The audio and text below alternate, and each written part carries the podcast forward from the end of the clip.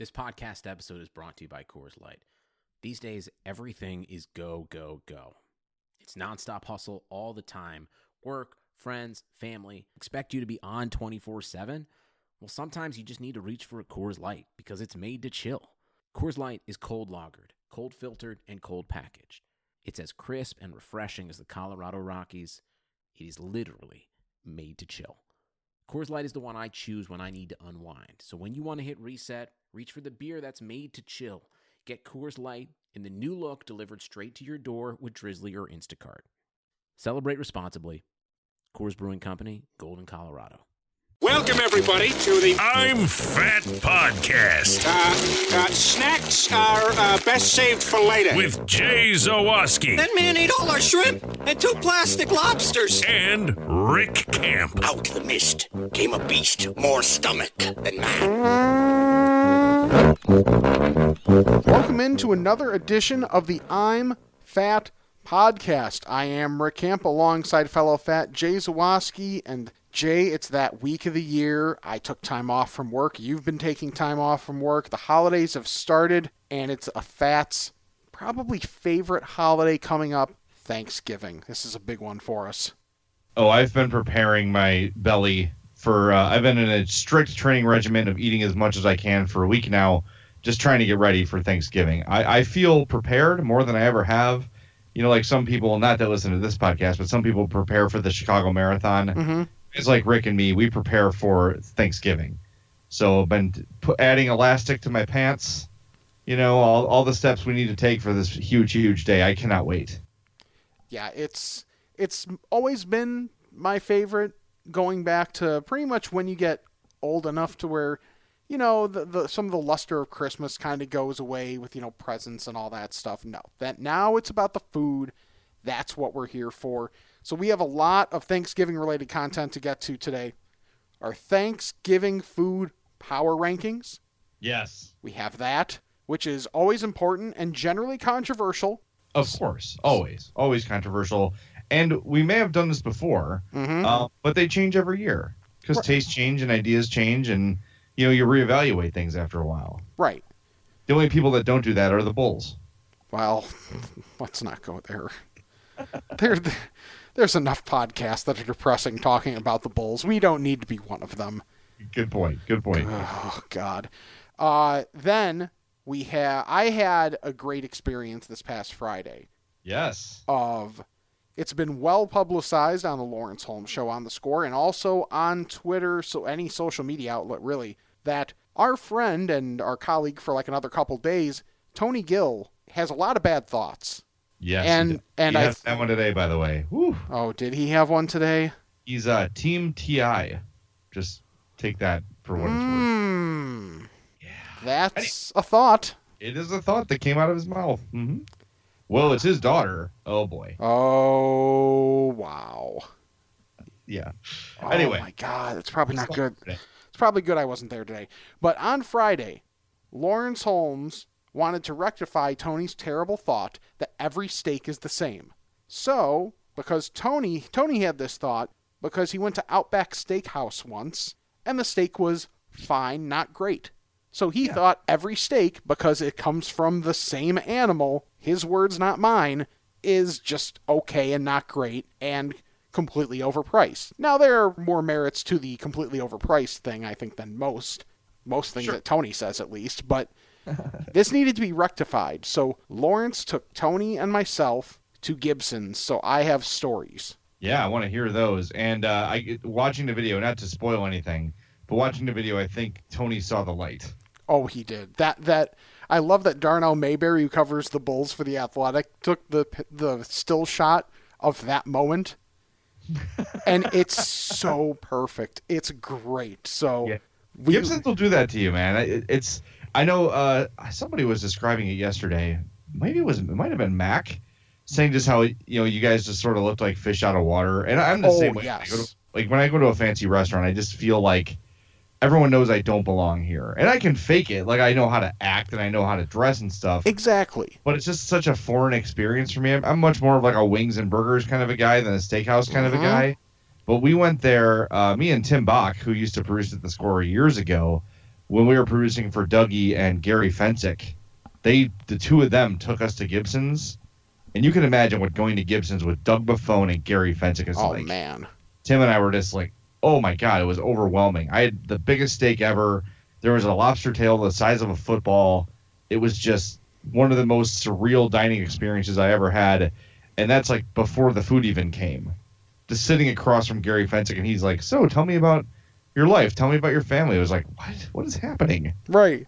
was you know what, what was I nine when they won the Super Bowl? Those guys are like superheroes to me, and just to sit across from Gary Fencik and have him picking my brain about life was quite quite an experience that was supplemented with delicious meats. Really, everything's better with delicious meats. Well, that's the truth. We should put that on a pillow.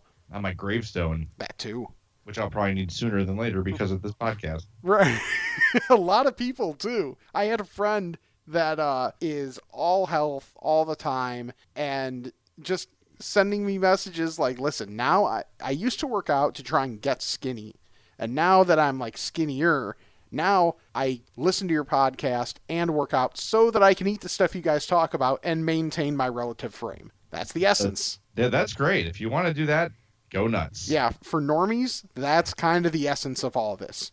And then, speaking I of do nor- find like a lot of the comments we get are from people that are not overweight. yeah, And I don't know if they're just living vicariously through us or Oh, whatever. Oh, I think that's part of it. I 100% think that's part of it. Well, come on, join us. It's it's autumn. You can hide stuff under sweatshirts. Yeah. Come fun with us. It's fat season. yes. Well, it always is for us. but- Well, yeah, but for normies, this is fat season. And in in that spirit, we have plenty of Ask a Fat questions related to Thanksgiving, related to the holiday. So, all right, let's get down to it. We came up with our Thanksgiving food power rankings. Let's go from five to one. All right. Why don't you start it off? All I right. See, I want to see where you go. All right. See, my number five is not something that's generally associated as much with Thanksgiving, but for my family always was, and that is the apple pie slash apple slices. Okay. That's that's a good one, and that's an autumn cuisine. Mm-hmm. Oh, that's that's something that that I I think that that's a pretty common uh Thanksgiving item. Yeah, it's, I mean, it's like the know, it's the alternative for uh, it's the alternative for pumpkin pie essentially. For people that aren't as keen on pumpkin, it's right there for you. All right. So do you want my number five, or are you gonna go five through one? No, give me your number five. My number five is pumpkin pie. It's funny you mentioned that, and and uh, not the hugest fan of it, like year round, but when Thanksgiving comes, it's almost an essential part of the experience because the taste is just so perfect. Mm-hmm. Kind of somehow complements all the things you had for the entree. It's very weird. I, maybe it's the nutmeg or whatever, but uh, pumpkin pie is my number five. All right, my number four, something else you don't necessarily associate as true Thanksgiving food, the crescent roll. Okay, that's pretty solid. because like you have so many things where like there's not as much texture to it like stuffing not a ton of texture you know your potatoes depending on how you get them not quite as much texture cranberry sauce there's not a whole lot there turkeys kind of just whatever turkey is. The crescent roll has a, a nice crust to it. Hmm it's nice and hot. It's flaky. It's something that's light involved with thanksgiving which there's not a lot of but you know it's kind of nice to have a little bit of a mix there. So the crescent roll you can also then if you get if you have ones that are big enough you can also make sandwiches out of them. So if you have a warm crescent roll with some of your thanksgiving foods in it almost like what you would do for leftovers but just doing it day of that can be clutch Yeah, th- that's a good call. Crescent rolls are good. We usually go with the King's Hawaiian bread. nice It's our bread of choice, which is always awesome. It goes that King's Hawaiian. You can put anything on that, and it's amazing. Uh, my number four is stuffing. Big fan of stuffing. I think that it is one of the quintessential tastes of Thanksgiving, and uh, it's probably. I mean, turkey takes up the most space, sure but I think in terms of like the weight of the item on my plate, I would think stuffing is probably the most. Probably takes up the most like mass or whatever you want to say on my plate. I love stuffing, uh, especially when it's made like cooked in the bird. And I know you have some risks when you do it that way, health wise. sure But if you do it right and not just like out of a box or whatever where it gets all dry, if you cu- if you cook it in the turkey and do it right, it's hard to beat. That's very true. Yeah, that's that's a very solid choice. And and with that much praise, I'm interested to hear what your one through three are. So my number three is cranberry sauce. and it ha- and it has to be the I can see the rings from the can on it. I don't want this real cranberry nonsense. Give me the gel, the like the gelatiny version. I just want that. Get your real cranberries out of my face for this instance. I just want what I grew up with. It's it's you know, it's a nostalgia play as well as just being really really good. I need the cranberry sauce where like if you only have a few people that really want it, you just kind of slice it at the ridges. Yes, that I, I'm not. See, I've never been a big cranberry sauce guy because I'm a texture person, and the texture never sat well with me. Really? Yeah, but my wife makes um she makes homemade cranberry sauce, and I do eat that. I think that's good. I like the taste of like actual cranberries, so I am going to give the canned cranberry sauce another try this year. It's been a while. I tried it a few years back and was like, eh, I'm not really into it. I'll try it again this year because people I trust, like you, when it comes to food, aside from your peanut butter version, Sure. um, I trust you. I trust your input. So I'm gonna I'm gonna give it a legit try this year. Okay. All right, my number three is turkey, and I know that that sounds crazy, but when you see my number two and my number one, it'll make more sense. Um, I typically find myself going for the white meat first. Mm-hmm. Which is Same. weird, but I just cover it with salt and pepper. And uh, I don't know. I, I know that most people think the dark meat's more flavor, flavorful, and I agree with that. But for whatever reason, just like what my dad every year, he gets out his carving knife and like slices the turkey. He, he's the one that carves it, Mhm. and just the way he does the breast is just like oh, it, it just is that whole. All the sensations of Thanksgiving go through you as you're watching that happen Yeah. you're like waiting for him to be done enough to serve it and to take some and you're always sort of grabbing at the scraps while he's doing it and he's waving his knife at you Boy, this all sounds really weird out of context. yeah uh, while my dad is feeling breasts he's waving knives at me yes that is a little weird Yes. um but yeah i, I always go for the white meat first Yeah, I, I, I tend to be with you on that. White meat over dark meat. I think also because people that love dark meat really love dark meat, so they are going at it hard. yes. Where I'm like, hey, hey, do you? I, I'm good with what's the, with whatever's there. So Yeah, a lot of times that tends to be white meat. that's a good point because they are sort of militant about i only like dark meat so i'm like hey if i'm more if i'm kind of indifferent go for it have your th- thing you prefer Yeah. and i will you know i'll handle it All right, my number two was your number four, stuffing. Uh, now I was a late bloomer on stuffing. When I was littler, I think it was like, whoa, this comes, this is getting cooked where? So I was not as big of a fan of it. And you know, stuffing isn't the most aesthetically pleasing thing in the world. So I was not, I wouldn't even really give it much of a try as a kid. But once I got old enough to not really give a crap anymore, man, stuffing rose the ranks quickly. So I am here for stuffing in almost any form. I'm not as much of a stuffing the next day person, but you and I are not the biggest leftover people in general. I mean, I think so rare for us yeah, it's true because we really just we don't deal with it. At least, at least unless it's an, a purposeful thing, whether it actually comes to fruition or not. Like I know my instance that I've brought up many times of getting two burritos, thinking I was going to have one at the time and one for the next meal, and then neither of them made it to the next meal. Yep, That, there. that was a goal to have leftovers, but it just didn't quite happen. It didn't work out that way. No. I want 50 pizza rolls. My number two uh, is mashed potatoes. Um, I could have mashed potatoes for every meal for the rest of my life and not be unhappy about it. hmm So, yeah, that, that's it. I mean, pretty simple. Yeah, they're mashed potatoes, and that leads perfectly into my number one, the double baked potato. Wow. That's that's my family specialty. Okay. That that's what that's what my family does well. I love the double baked potato. It's uh I, I don't know what it is. I think it's partially just like the balance in terms of how much to add to the potato after the first cooking to get the to get the balance right so it's not too heavy. It doesn't, you know, it doesn't lose the integrity of the potato flavor. It's done really well. Doesn't have the crispest skin in the world, as I discovered this past week, which we'll get to in a little bit.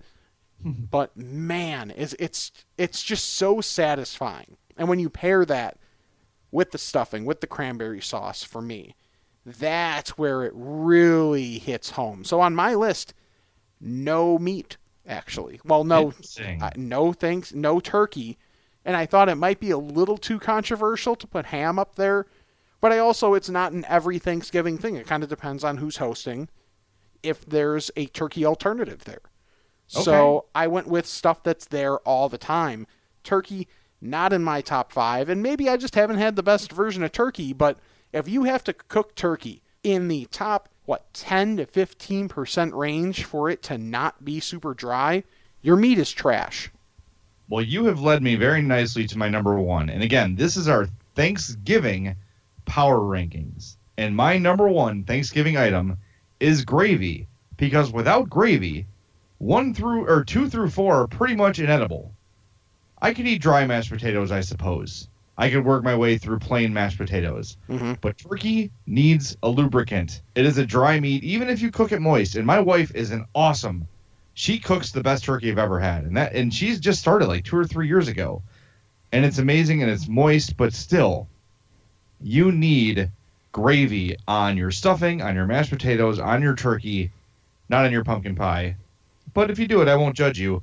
Um, gravy is the sort of the the glue that holds Thanksgiving together, and the more uh, you know natural Cook it with, and you do all that. the, the old fashioned way. The Mhm. best is I like little pieces of the meat in my gravy, but even like the way my family used to make it with like the store bought packet of gravy. It's artificial, but it tastes really good. Gravy is an absolutely absolute essential to making Thanksgiving edible. And I don't say it tastes bad, but you've got all those sort of dry items on your plate. Sure. You need that moisture to sort of get it moving because you're eating fast and you're eating in quantity. So you need that help to get it down. We want to know your top five, your Thanksgiving food power rankings. Tweet us at I'm Fat Pods. Make sure to subscribe, rate, and review the podcast, and make sure to tell a friend. Because everybody needs help strategizing on Thanksgiving of how to maximize your eating experience. That's what Yeah. we're here for. I mean, And we what are we like the the the Bill Belichick and Bill Walsh of Thanksgiving food consumption? Maybe Bill Parcells would be a little more True. fitting for Bill Walsh is a, is a normie. Yeah, that's very true. Belichick's kind Oh. of a normie, but he does wear the really baggy sweatshirt. So Yeah, he's yeah, hiding something. Yeah. And Parcells doesn't hide; it's just right there for you. Could you think of a worse nickname than tuna? By the way, Yeah, that's really bad. Tuna sucks. it, it tastes bad, it smells bad, Mm-hmm. fat and ugly. That'd be the worst nickname you could give somebody. Yeah, and it requires mayo for a lot of people to eat it. How bad does your food? How bad does it have to be to have mayo be what makes it edible? Yeah, exactly. Yeah, that that makes it really bad. All right. All right. So we stumbled upon a concept last episode that we want to bring to this one. So let's take our top three Yeah. kill, life, last meal. So if you had to get rid of one of your top three forever, which would it be? Which one would you have for life? And which one would you only have as part of your last meal? Okay. So it's life, kill, and uh, what's the other one? Last meal. Okay. So you can only have it one more time. Ooh. All right. I'm gonna take great. I'm gonna do my two, three, four because I can't just like live off gravy. Yeah, that's true. Um. So okay, I'm ready. All right, go for it. I'm gonna kill stuffing Okay, because I eat it once a year. Sure. I'll give turkey my last meal because I could justify having like a Thanksgiving turkey as the last thing I eat. I Mhm. can justify that. That's a good hearty meal. Yeah. And for life, I said it, mashed potatoes. I'd eat them for life. When my when my aunt used to host uh, Christmas, she would order an extra catering pan of mashed potatoes if I was coming. Wow. Not that I would eat it on my own, but she wanted to make sure that if I was there, I got as much as I wanted and there was enough. That's awesome. All right, I'm along the same lines as you, where for me, I'm my top three were the double baked potato, stuffing, and cranberry sauce. I'm killing cranberry sauce, you know, just Yeah. because it's you know of those three, I don't think it's even that close. My last meal will be stuffing, because I just love stuffing and I can be very satisfied with that. I could have my family's twice baked potato, double baked potato, whatever you want to call it, every day of the week, and I would be perfectly happy. It's so great. It's light. It's creamy. I love the damn thing. And then just to like finish the whole thing off by eating the skin, I am 100% here for it. Are are you a, are you a uh, potato skin eater? Um, it depends. It depends on the potato. It depends on who made it. Mm-hmm. Sometimes, um, if it's gonna be, if I feel like it's clean, I'll eat it. Does That's that make fair. sense? Yes. Sometimes I feel like it's like uh, I can still see like dirt on the on the skin. Yeah. Fine that. Like I'm not a. Ugh, I can't. Ugh, but I'm just not gonna consume it if it's dirty. If if I know if I'm confident that it's been washed, then yeah, I'll I'll, I'll eat the skin if it's crispy. I don't really like the soft skin. It's got to be kind of well done for me to do that. Yeah. Okay, so to recap, I had no turkey in mind. You had turkey lower than most probably would. You had pumpkin pie. I did not. And the one we, the one thing that's pretty common that neither of us had, green bean casserole. No, keep it. Yeah, I'm here with you. Not interested. All right, so before we get to ask a fat questions, I had a food experience on Friday that was awesome. Yeah, let's hear about it. Oh. Just, j- just do it slowly. Talk Oh. Okay. slowly. I want to pretend like I was there with you. Okay. I'll especially speak slowly about the food. So, this has been kind of a long going thing on the Lawrence Holmes show is that, for one thing, it was Lawrence, myself, and Tony Gill were part of this food experience. So, Tony's had the thought that all steaks are the same because he had one steak ever and it was from a steakhouse, Outback Steakhouse. so, Yeah, big clarification there. yeah, just a little different than what you would normally think of as a steakhouse. So he thought, well, it all comes from the same part of the cow, so whatever. That's Tony in a nutshell. So Lawrence and I, being very frustrated with this, Lawrence had the idea to take him to a real steakhouse and we will have a steak and see if his opinion changes.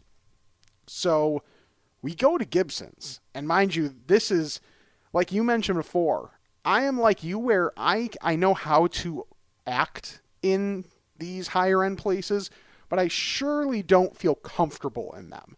And Right. Tony, Tony had 100% culture shock. Because for him, he's never really been in a place like that. So it was kind of cool on one hand, but also just kind of fun to observe on the other hand. Just like, and Lawrence told us ahead of time don't worry about the price. Don't look at that on the menu. Just get what looks intriguing to you. But still, like, it's hard to ignore the, the number on, on a Gibson's menu.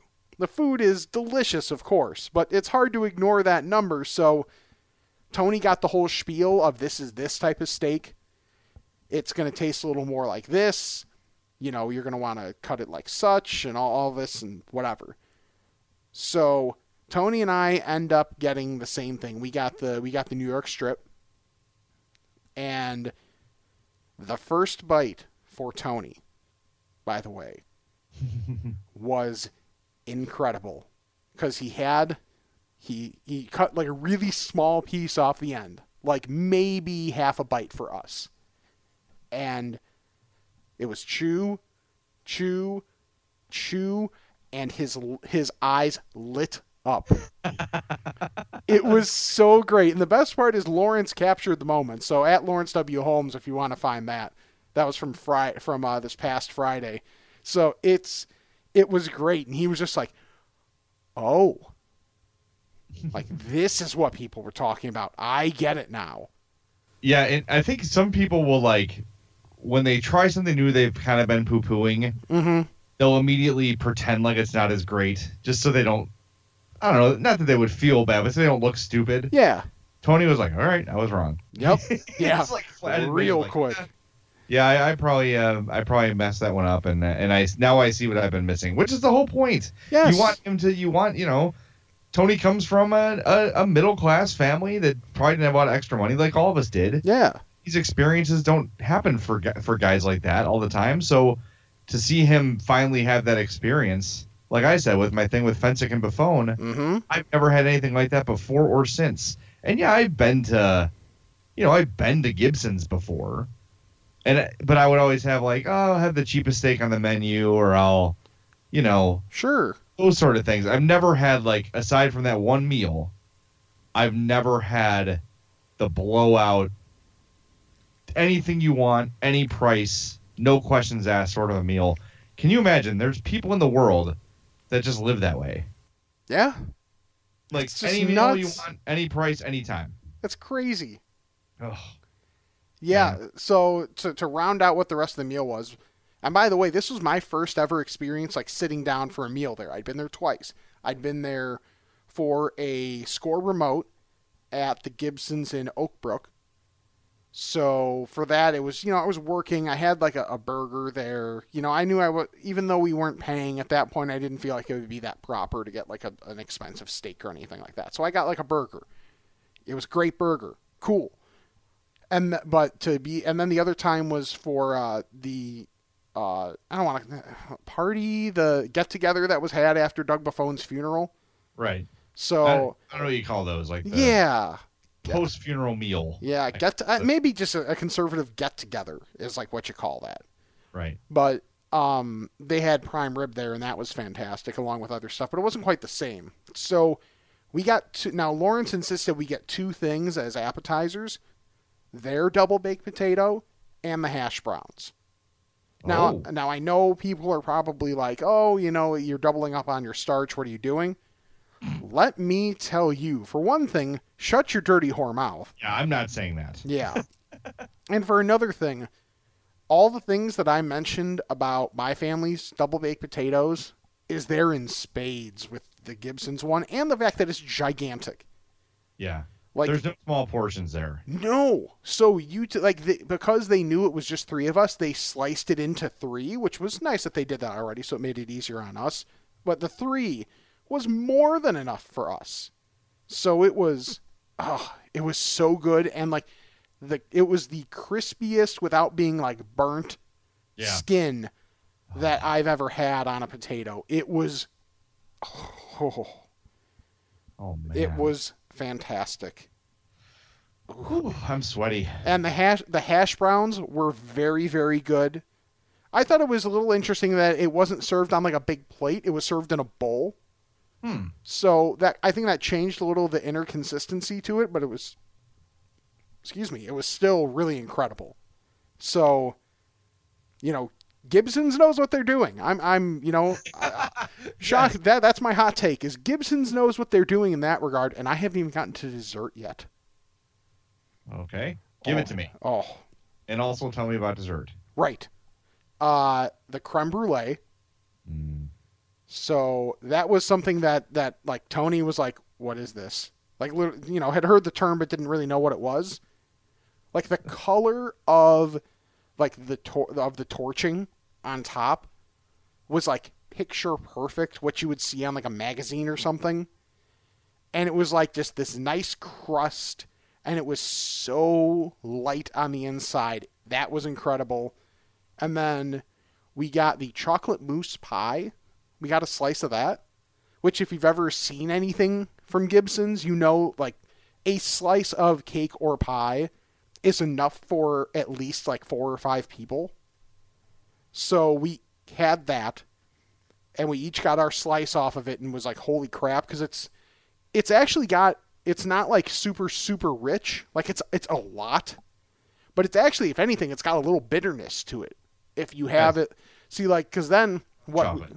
Yeah, that's that's just it was incredible. So, what Lawrence did after the meal was he had Tony didn't eat all of his steak, which you know demerit.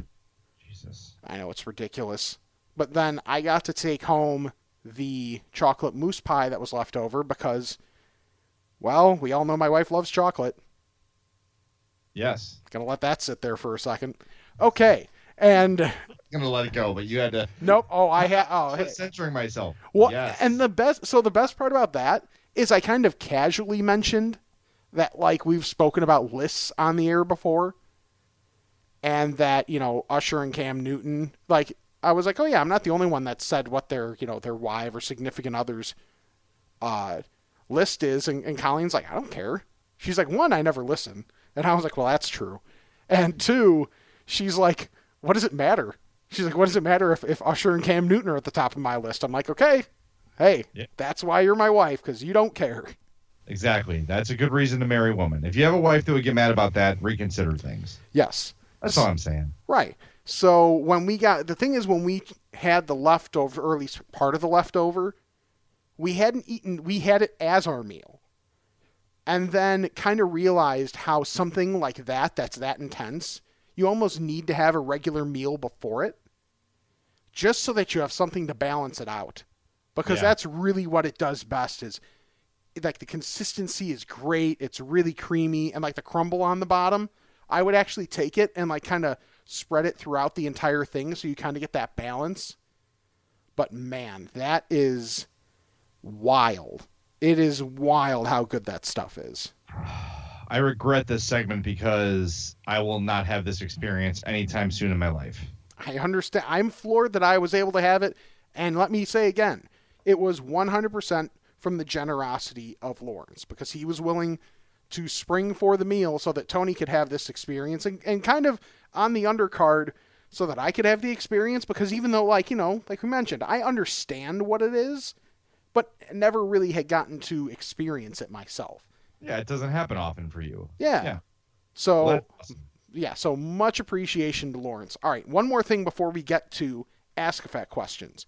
Okay. We have to tip our cap to the guy at the Bears game on Sunday Oh yeah. that had he was in like the upper deck and had a full pumpkin pie.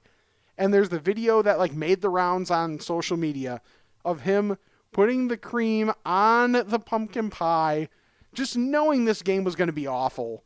And like you know what? You know what'll make this better? Pie. I'm here for that logic. I I you know it's tough enough to smuggle in a pumpkin pie, right? That that's difficult to do. Yes. But maybe you put it, you know, in your in the bottom of your backpack, and you just try to remain as upright as you can as you go through security.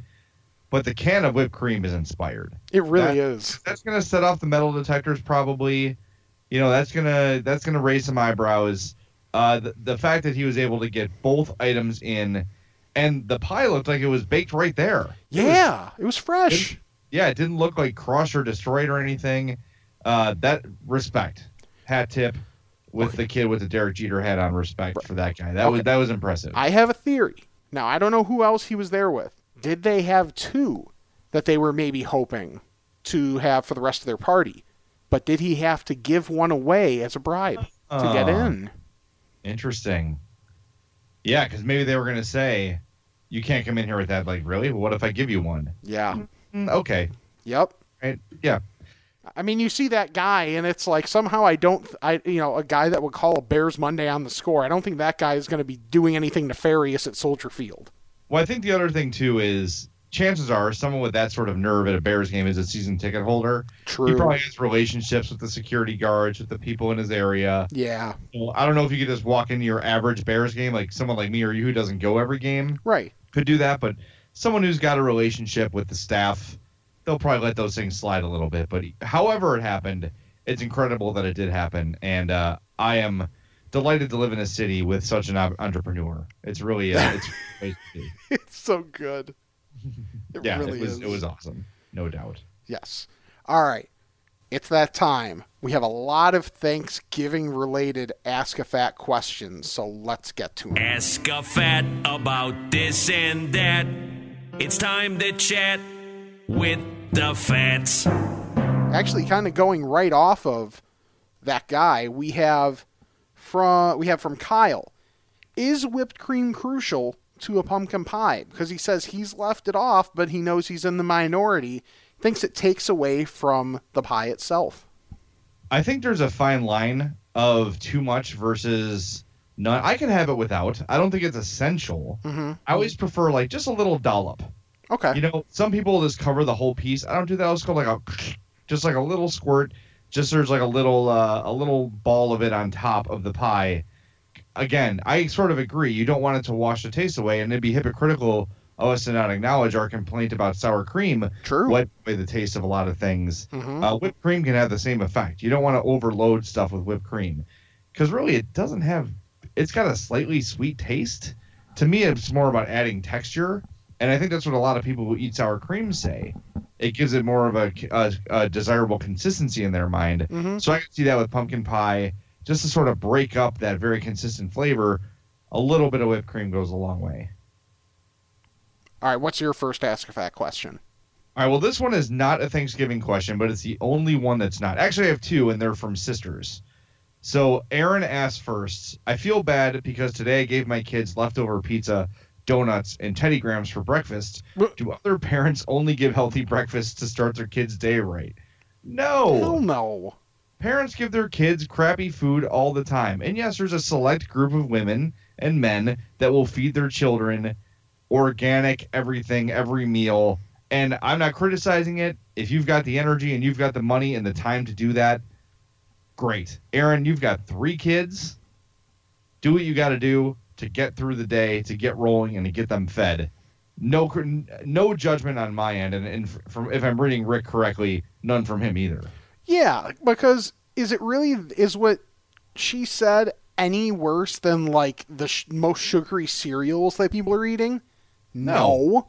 I- And your kids are going to give you credit for it, so you're killing two birds with one stone there. They're getting out the door fed, and they can go to school and be like, "Hey, you know what I had for breakfast? Pizza. Why? Because my mom's awesome." yes, exactly. There's an old uh, Bill Cosby, oop, oop, oop, an old Bill Cosby bit about uh, chocolate cake for breakfast. Yeah. He would just say it's got all the food groups. It's got eggs and milk and dairy, and all the food groups are covered by chocolate cake. Yeah, So- just leave his special ingredient out. Oh boy. all right, well, I got to give you the one from Aaron's sister too. Yeah. This one's Jill. She said, "Is there a food that you will eat, even though you know it's going to destroy your stomach?" Ooh. Yeah. This is a tough one. There was a number of years where Hope and I would frequent beat ups. Like Yeah. we would go probably once or twice a week. Um, early in our relationship, we were younger. We could handle those sort of things. And I would say like one out of every four times we'd be done eating and it would feel like someone was literally stabbing us in the stomach. Yes. And I don't know if it was like gas pain or like a reaction to the spicy food or whatever, but that was always the one place I'm like, I don't care how bad this hurts when I'm done. I don't care how bad it hurts coming out. I'm going here and I'm eating that. Yeah, I'm, on my days where I really have a taste for spicy from uh, my bowl at Mongolian Barbecue at or what is it, BD's Mongolian Grill, that is probably my place because I'll put in either a little too much red pepper flake or just a little too much cayenne with the too much red pepper flake, and sometimes that'll have me waiting for us to get home, and I'll be like, oh boy. Well, it's, it, it's becoming a race against time here. So, yeah, those are the times that I've been like, maybe I just went a little too far with that. Uh, I know in college once, now mind you, this was not a decision I made. I was tricked into this. Uh, there were times where over winter break, there were still basketball games going on. So you would get paid to uh, do the pep band for those games, just so there's some sort of atmosphere in a stadium where there's like a couple hundred people. And we would get the money and we would immediately go to Buffalo Wild Wings and all of us would blow our money there. Because we really just wanted to hang out with each other anyway. Well, I go to the bathroom and then I come back and someone, without me knowing, because I guess the color was fairly similar, had swapped out one of my medium wings for a blazing wing. Oh boy.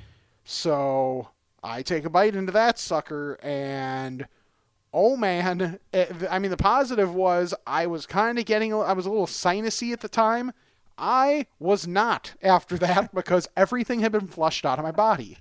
No longer sinusy. Seriously, like ev, like snot, sweat, everything, just, just gone within like ten minutes. I swear. So. Sometimes it's nice though. Oh yeah, like there were there were times when I've been sick where I'm like, no, legitimately, if I could like just order one blazing wing, get it to go, so I could go home and be in pain there, and then I'd be happy, because then whatever's making me sick, this cold or whatever, would just be flushed out of me. So yeah, I'd be all for that if I could, but I got that whole you got to order at least five thing. I used to eat blazing um, with tenders because you can control how much you're getting on each bite. Mhm. And I would give it a full dip, but I think the problem that comes in with the wings is it's soaked in, so it's in every inch of the bite. Also, it gets on your face Yes, that's and, the worst. and on your hands and like on your lips, and that gives you a bit of the problem too. Again, if you're dipping it in a tender, you can take a lot of the blazing sauce in a dip, but it doesn't get on your face or your lips. It just goes right in your mouth. That's a little bit easier to handle. And the flavor of blazing at B Dubs is actually very good. Mm-hmm. It's just can you handle the heat? That's the question. Uh, but on a wing, hell no. Nope, nope, nope, nope, nope. Too Yeah. many. That's where you. That's where you definitely need a boneless. Yeah, for sure. Yeah, if you have bone in, that's just problematic on every level. Yeah, it's rough. Yeah, boneless you can pop into without any facial contact. Yeah. All right, what do you what do you got? All right. This one we've kind of touched on, but we can solidify our answers on this from from our guy Russ. Most overrated and underrated Thanksgiving food. He said pumpkin pie for him is most overrated, and cornbread slash stuffing is underrated. Ooh, okay. Um, overrated. A green bean casserole. Yeah. Keep it. I don't want it. And underrated mashed potatoes because they're my favorite, and I don't think they get enough love. Yeah, for me it's your your favorite variety of potato. For me, it's the double bake is underrated, and overrated. For me, it's close between turkey and the pumpkin pie. I, I guess I'll just say turkey because any place that has a Thanksgiving ham, that is clutch to give people the option or the option of both. Both is good, so that's mine. I know it's not the most popular thing in the world, but uh, hey, I have plenty of uh, unpopular but correct food opinions. All right, I have uh, the same question from several people. Uh, Mike, Steve, and Danny all asked some variety of this question: Are sweatpants at Thanksgiving acceptable? Hmm. Now, there's a couple caveats. Sure. Danny says, "Are they acceptable if it's only your family over for Thanksgiving?" And then Steve says, "Sweatpants that look like jeans, yes or no?" So the theme is similar, but there's different sort of. So if you're talking about like the jegging, I know they sell like men jeggings where they actually do look like jeans, but they are sweatpants. I think those are acceptable Agreed. as long as they're decent quality. And I do think if it's like your siblings and your mom and dad, and that's it, yeah, go for it. Especially if you're hosting. If you're hosting, you get to wear whatever you damn well please. See, I think the opposite though. I think if you're hosting, you have to present some sort of like, um, some sort of display of togetherness. Like, look how I've got this all handled. I'm ready. I'm dressed. I look nice. I think when you're hosting, that's a different set of rules. Nah, screw that. It's I, I would not hold it against a guest if they came over in sweatpants. Not at all. yeah, like for me, it's we're doing the sacrifice of our place of, in theory, making most of the uh, at least a good amount of the food. So, I mean, I I wouldn't ever like show up looking straight like a bum. Like I'm not going to be in my PJs or something, but like I would I would like if it was at like my aunt and uncle's house like it always used to be if they were a little they weren't the best dressed person there i certainly would not hold that against them Okay, that's fair. but maybe that's just you know maybe that's just me I all right also think too, like over the years, you kind of know how your family Thanksgiving is going to be. yeah like you know the fanciness level of it, like how nice you have to look.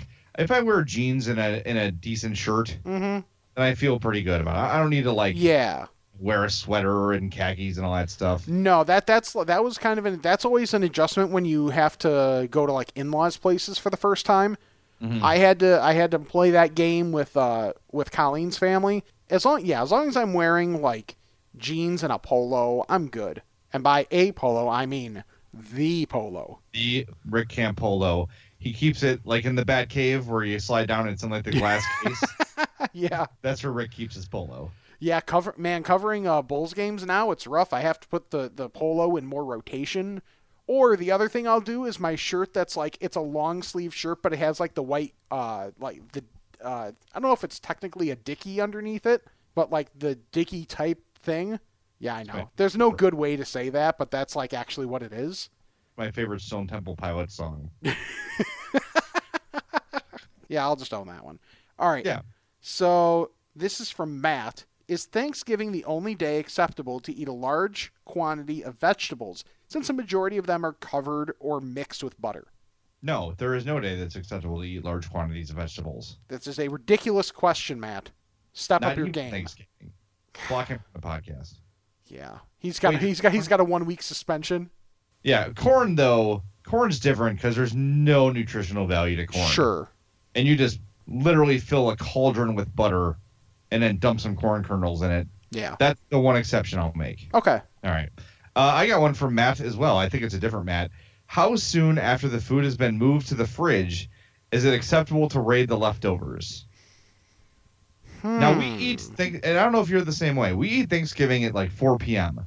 earlier than dinner time. Yeah, so that, I would say by right. seven, I've made the first trip already. Yeah, because you want to let it. You don't want to get it when it's like lukewarm or just cool. You want to wait for that food to be cold. Cold, right? So you have to give it a few hours at least. Yeah, I would say like probably two and a half hours, three hours is about the time frame that I would think. Yeah, that sounds right. Give it about a football game. You know. There you go. yeah, that I think that's probably the most fair way to do it. Okay, so from sarcastic turkey, proper strategy between maximizing your favorite dishes but also getting the full turkey day experience. Get in line first. That's probably pretty good. See, you always you always have to now is your family let the old people go first or the old people say no, we're good and they'll go around last so they don't feel like they have to rush at all. It was definitely the latter. My grandfather would like literally wait till there were scraps left to eat. That's just how he was. He just was like, "I'm fine. I'll be good." You know, and then as soon as everybody else was done, he would mm-hmm. go fill his plate. It's just the kind of guy he was. That's why I loved him so much. He was Yeah. awesome. But um but his wife was opposite way. She would like knock you over to get stuff. But Nice. um that's why the partnership worked. Um but I, no, I think it's kind of every man for themselves, right? It's just um, it is just this year. It's just my parents and Hope and Addie and my aunt and uncle. So it's gonna be a low key Thanksgiving this year. But everyone's pretty cordial. Everyone's everyone gets along, Yeah. and uh, you know there's an understanding. I think I eat more than most of my family is normies. So I'm like the one guy who you have to worry about eating everything, and then inevitably, I wait all day for Thanksgiving, Mhm. and then when it comes time to eat, I never eat as much as I think I'm going to. Yeah. I get full really fast. And maybe it's just because I eat so much or because there's so much starch or whatever. But I always expect to go back for like thirds, but I almost never make it past seconds. Okay, well, I think that's more like the spirit of the question is like prioritizing food on, on plate one versus plate two or that type of thing of how do you maximize that you get what you want, but also make sure you get some of everything to, to get your full rounded out experience. I would. So we're saying, how would we prioritize, right? Yeah. The first thing I'm doing is turkey, just because I have to base the rest of my plate off of the layout. Sure. So I'm almost visualizing my plate here. The turkey would go in the top left corner.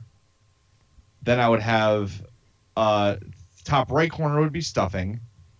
Bottom triad would be mashed potatoes, and then I would put the corn somewhere between the stuffing and the potatoes, but not so I can't pour gravy over. it. It's almost like in the middle of the triangle, Mm-hmm. and I would just like throw a roll on top. Yeah. That That's how I do. It. But you get the, the the the turkey sets the tone for the whole thing, and you've got to get those early long slices. yes. The easier to cut slices. Right. Yep. Yeah, I'm with you on that. Uh, yeah, on prioritizing, which I would rather have a little bit thinner but longer slices of turkey than bigger, shorter chunks. Right. Yeah, that that's 100% the way I, I try and if I get to prioritize which type I want. See, my thing too is with the line thing, I try and wait longer because I don't need to fill the stereotype. Like you, I'm one of the I'm one of the few fats. You know, everybody's looking at me and they're always like, "Now, Rick, make sure you get enough." And I'm like, "Thanks. Oh, I, I will. Thanks Don't a worry. lot." Yeah. Don't worry. I got it covered. Yeah, yeah. I, I there are times where where I just I just want to be like, "Bitch, I got this covered. Come on." Do I look like I don't know what I'm doing? right. I am a professional here. I always think of the scene in uh, Wedding Singer where Adam Sandler's like, "Well, I know we got to eat soon because I so fatty over there is gonna have a heart attack if we don't eat." That's everybody looking at me at Thanksgiving like I'm trying to play it cool, like, "Oh yeah, I don't need to get in line right away," you know, and I'll kind of grab my plate and sort of like saunter around. Yeah. like, oh, you know, just fake conversation where I'm not even listening to the words coming out of my mouth or theirs, Yep. just to, just for the illusion that I'm not wanting to run everyone in my family over to get this food. Yep. All right, my next question comes from Dan. He said, "Is the Thanksgiving turkey the worst holiday meat with the greatest come, comeback story ever?" He's, he's I- the king. He says they're the king of all holiday leftovers. It's the one meal that gets better as a leftover. Yeah, yeah. It It, it's the uh, it's it's the beggar's pizza of uh, of uh, of holiday foods. I can see that. Now, I would still take leftover Christmas ham over leftover Thanksgiving turkey. I'm not a big ham guy. At least like for the like Easter Christmas ham. Yeah, Eh, it's good. like like even your higher end like spiral honey ham. Yeah, they're good.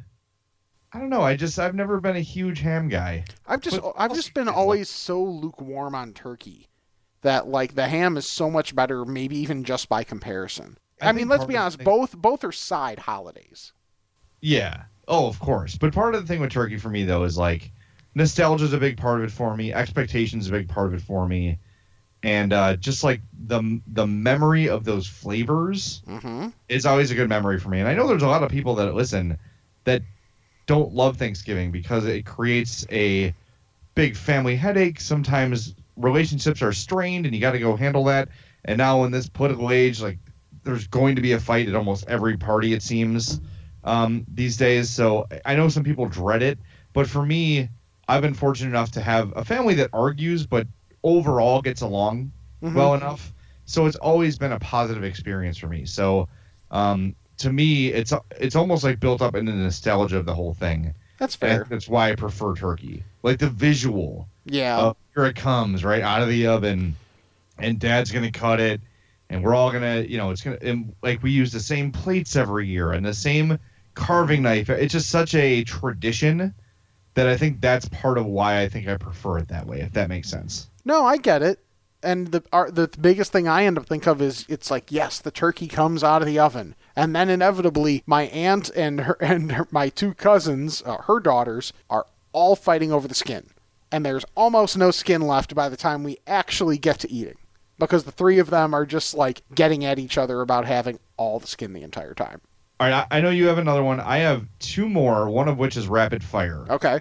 Okay, so why don't you do? You want to do yours next? Yeah. So this Okay. is from Jammin, who wants to know what advice do you have for people who have to eat two separate Thanksgivings on the same day? It's a very common thing that people have to do. Yeah, I don't know. I, I haven't had to do that, and I don't know how I would handle it.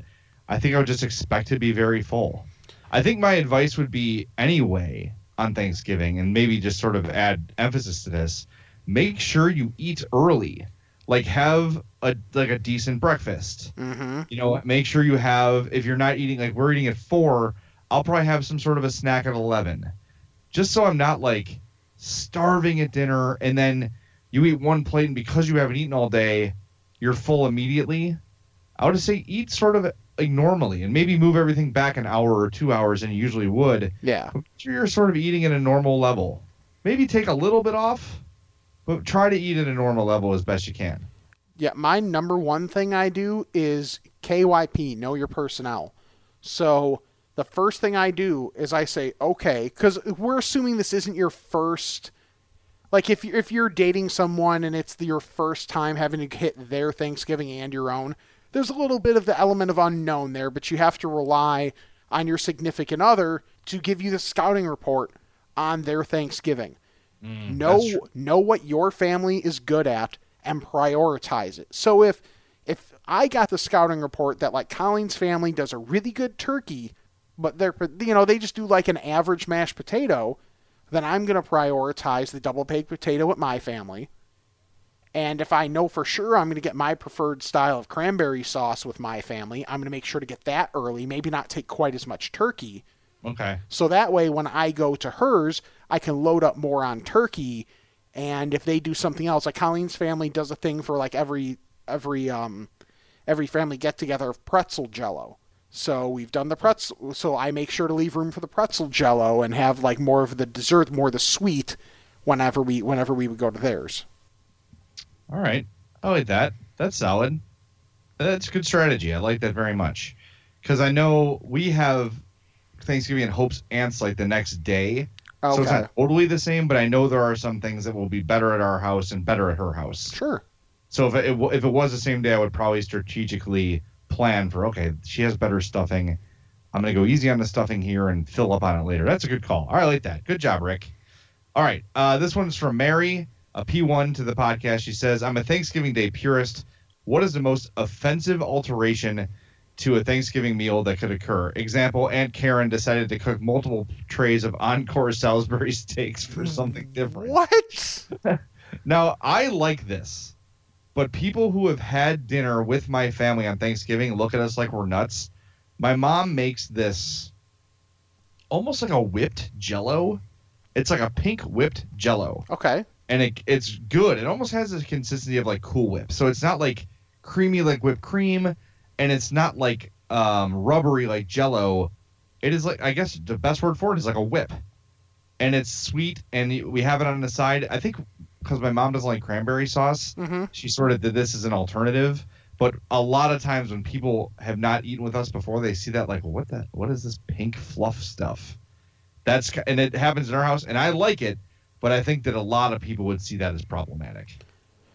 Huh. I'm trying to think if we do anything really out of the ordinary.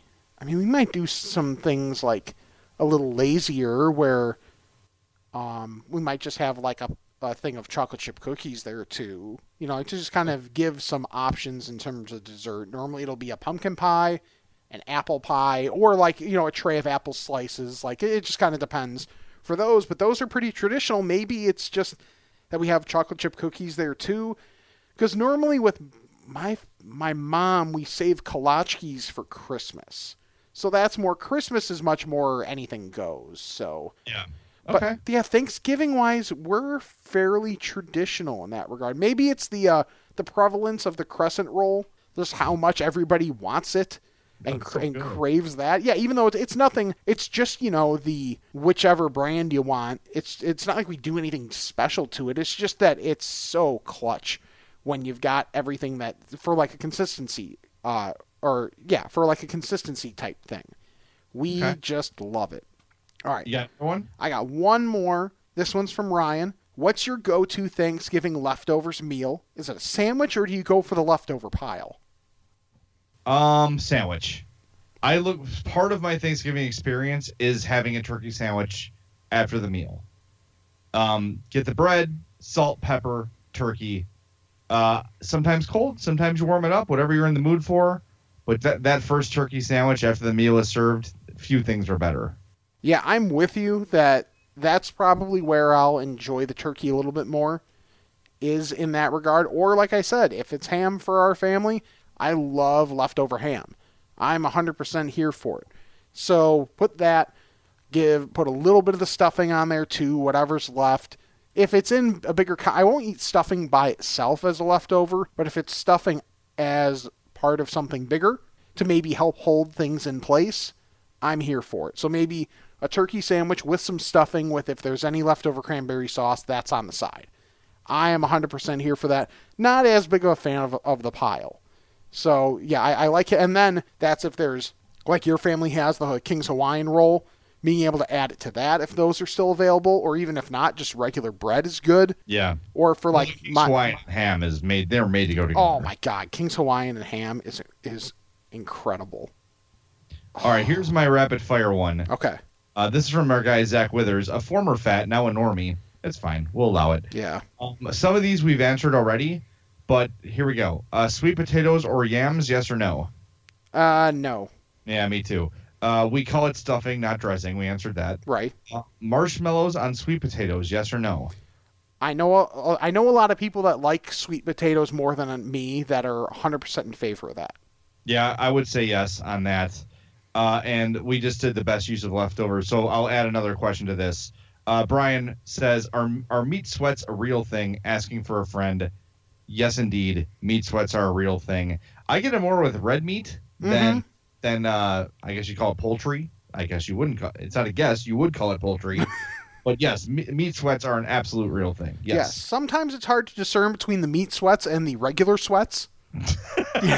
you know, just depending on your environment. But uh, yes, the meat sweats are 100% a thing. And uh, that's where I bring up again that I cannot believe in March Fatness that uh, that Gold Bond has not advanced further than it has every year because boy, boy does Gold Bond bail me out of some uh, some rough situations if we want to just leave it there. Yeah, and pr- the problem is we have too many normies voting. I know. That's they don't understand. They don't have to experience it. do we need to create like a scale that it's it's almost like if you could like retrofit a we like a Wii Fit board and just have people to be able to vote, you have to step on this and you have to be at least X pounds.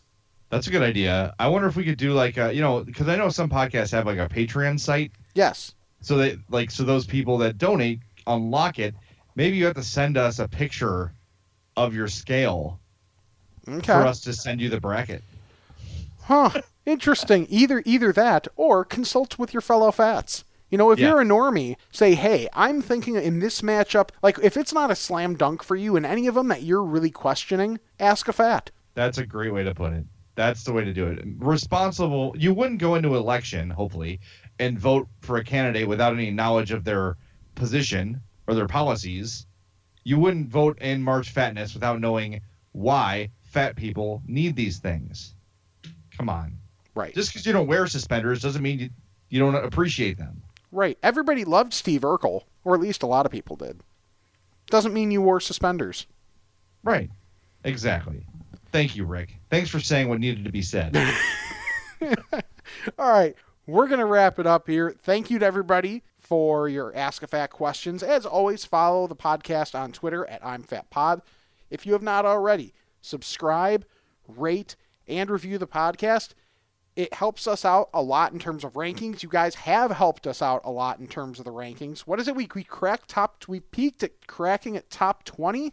I think we were the uh, the top rank we were. I'm going to pull it up here on Chartable. I think we were the 12th overall food podcast at our peak. Oh, And the way these things work is they fluctuate a lot based on how often you do them. But I'm going to pull it up right here. This is via Chartable.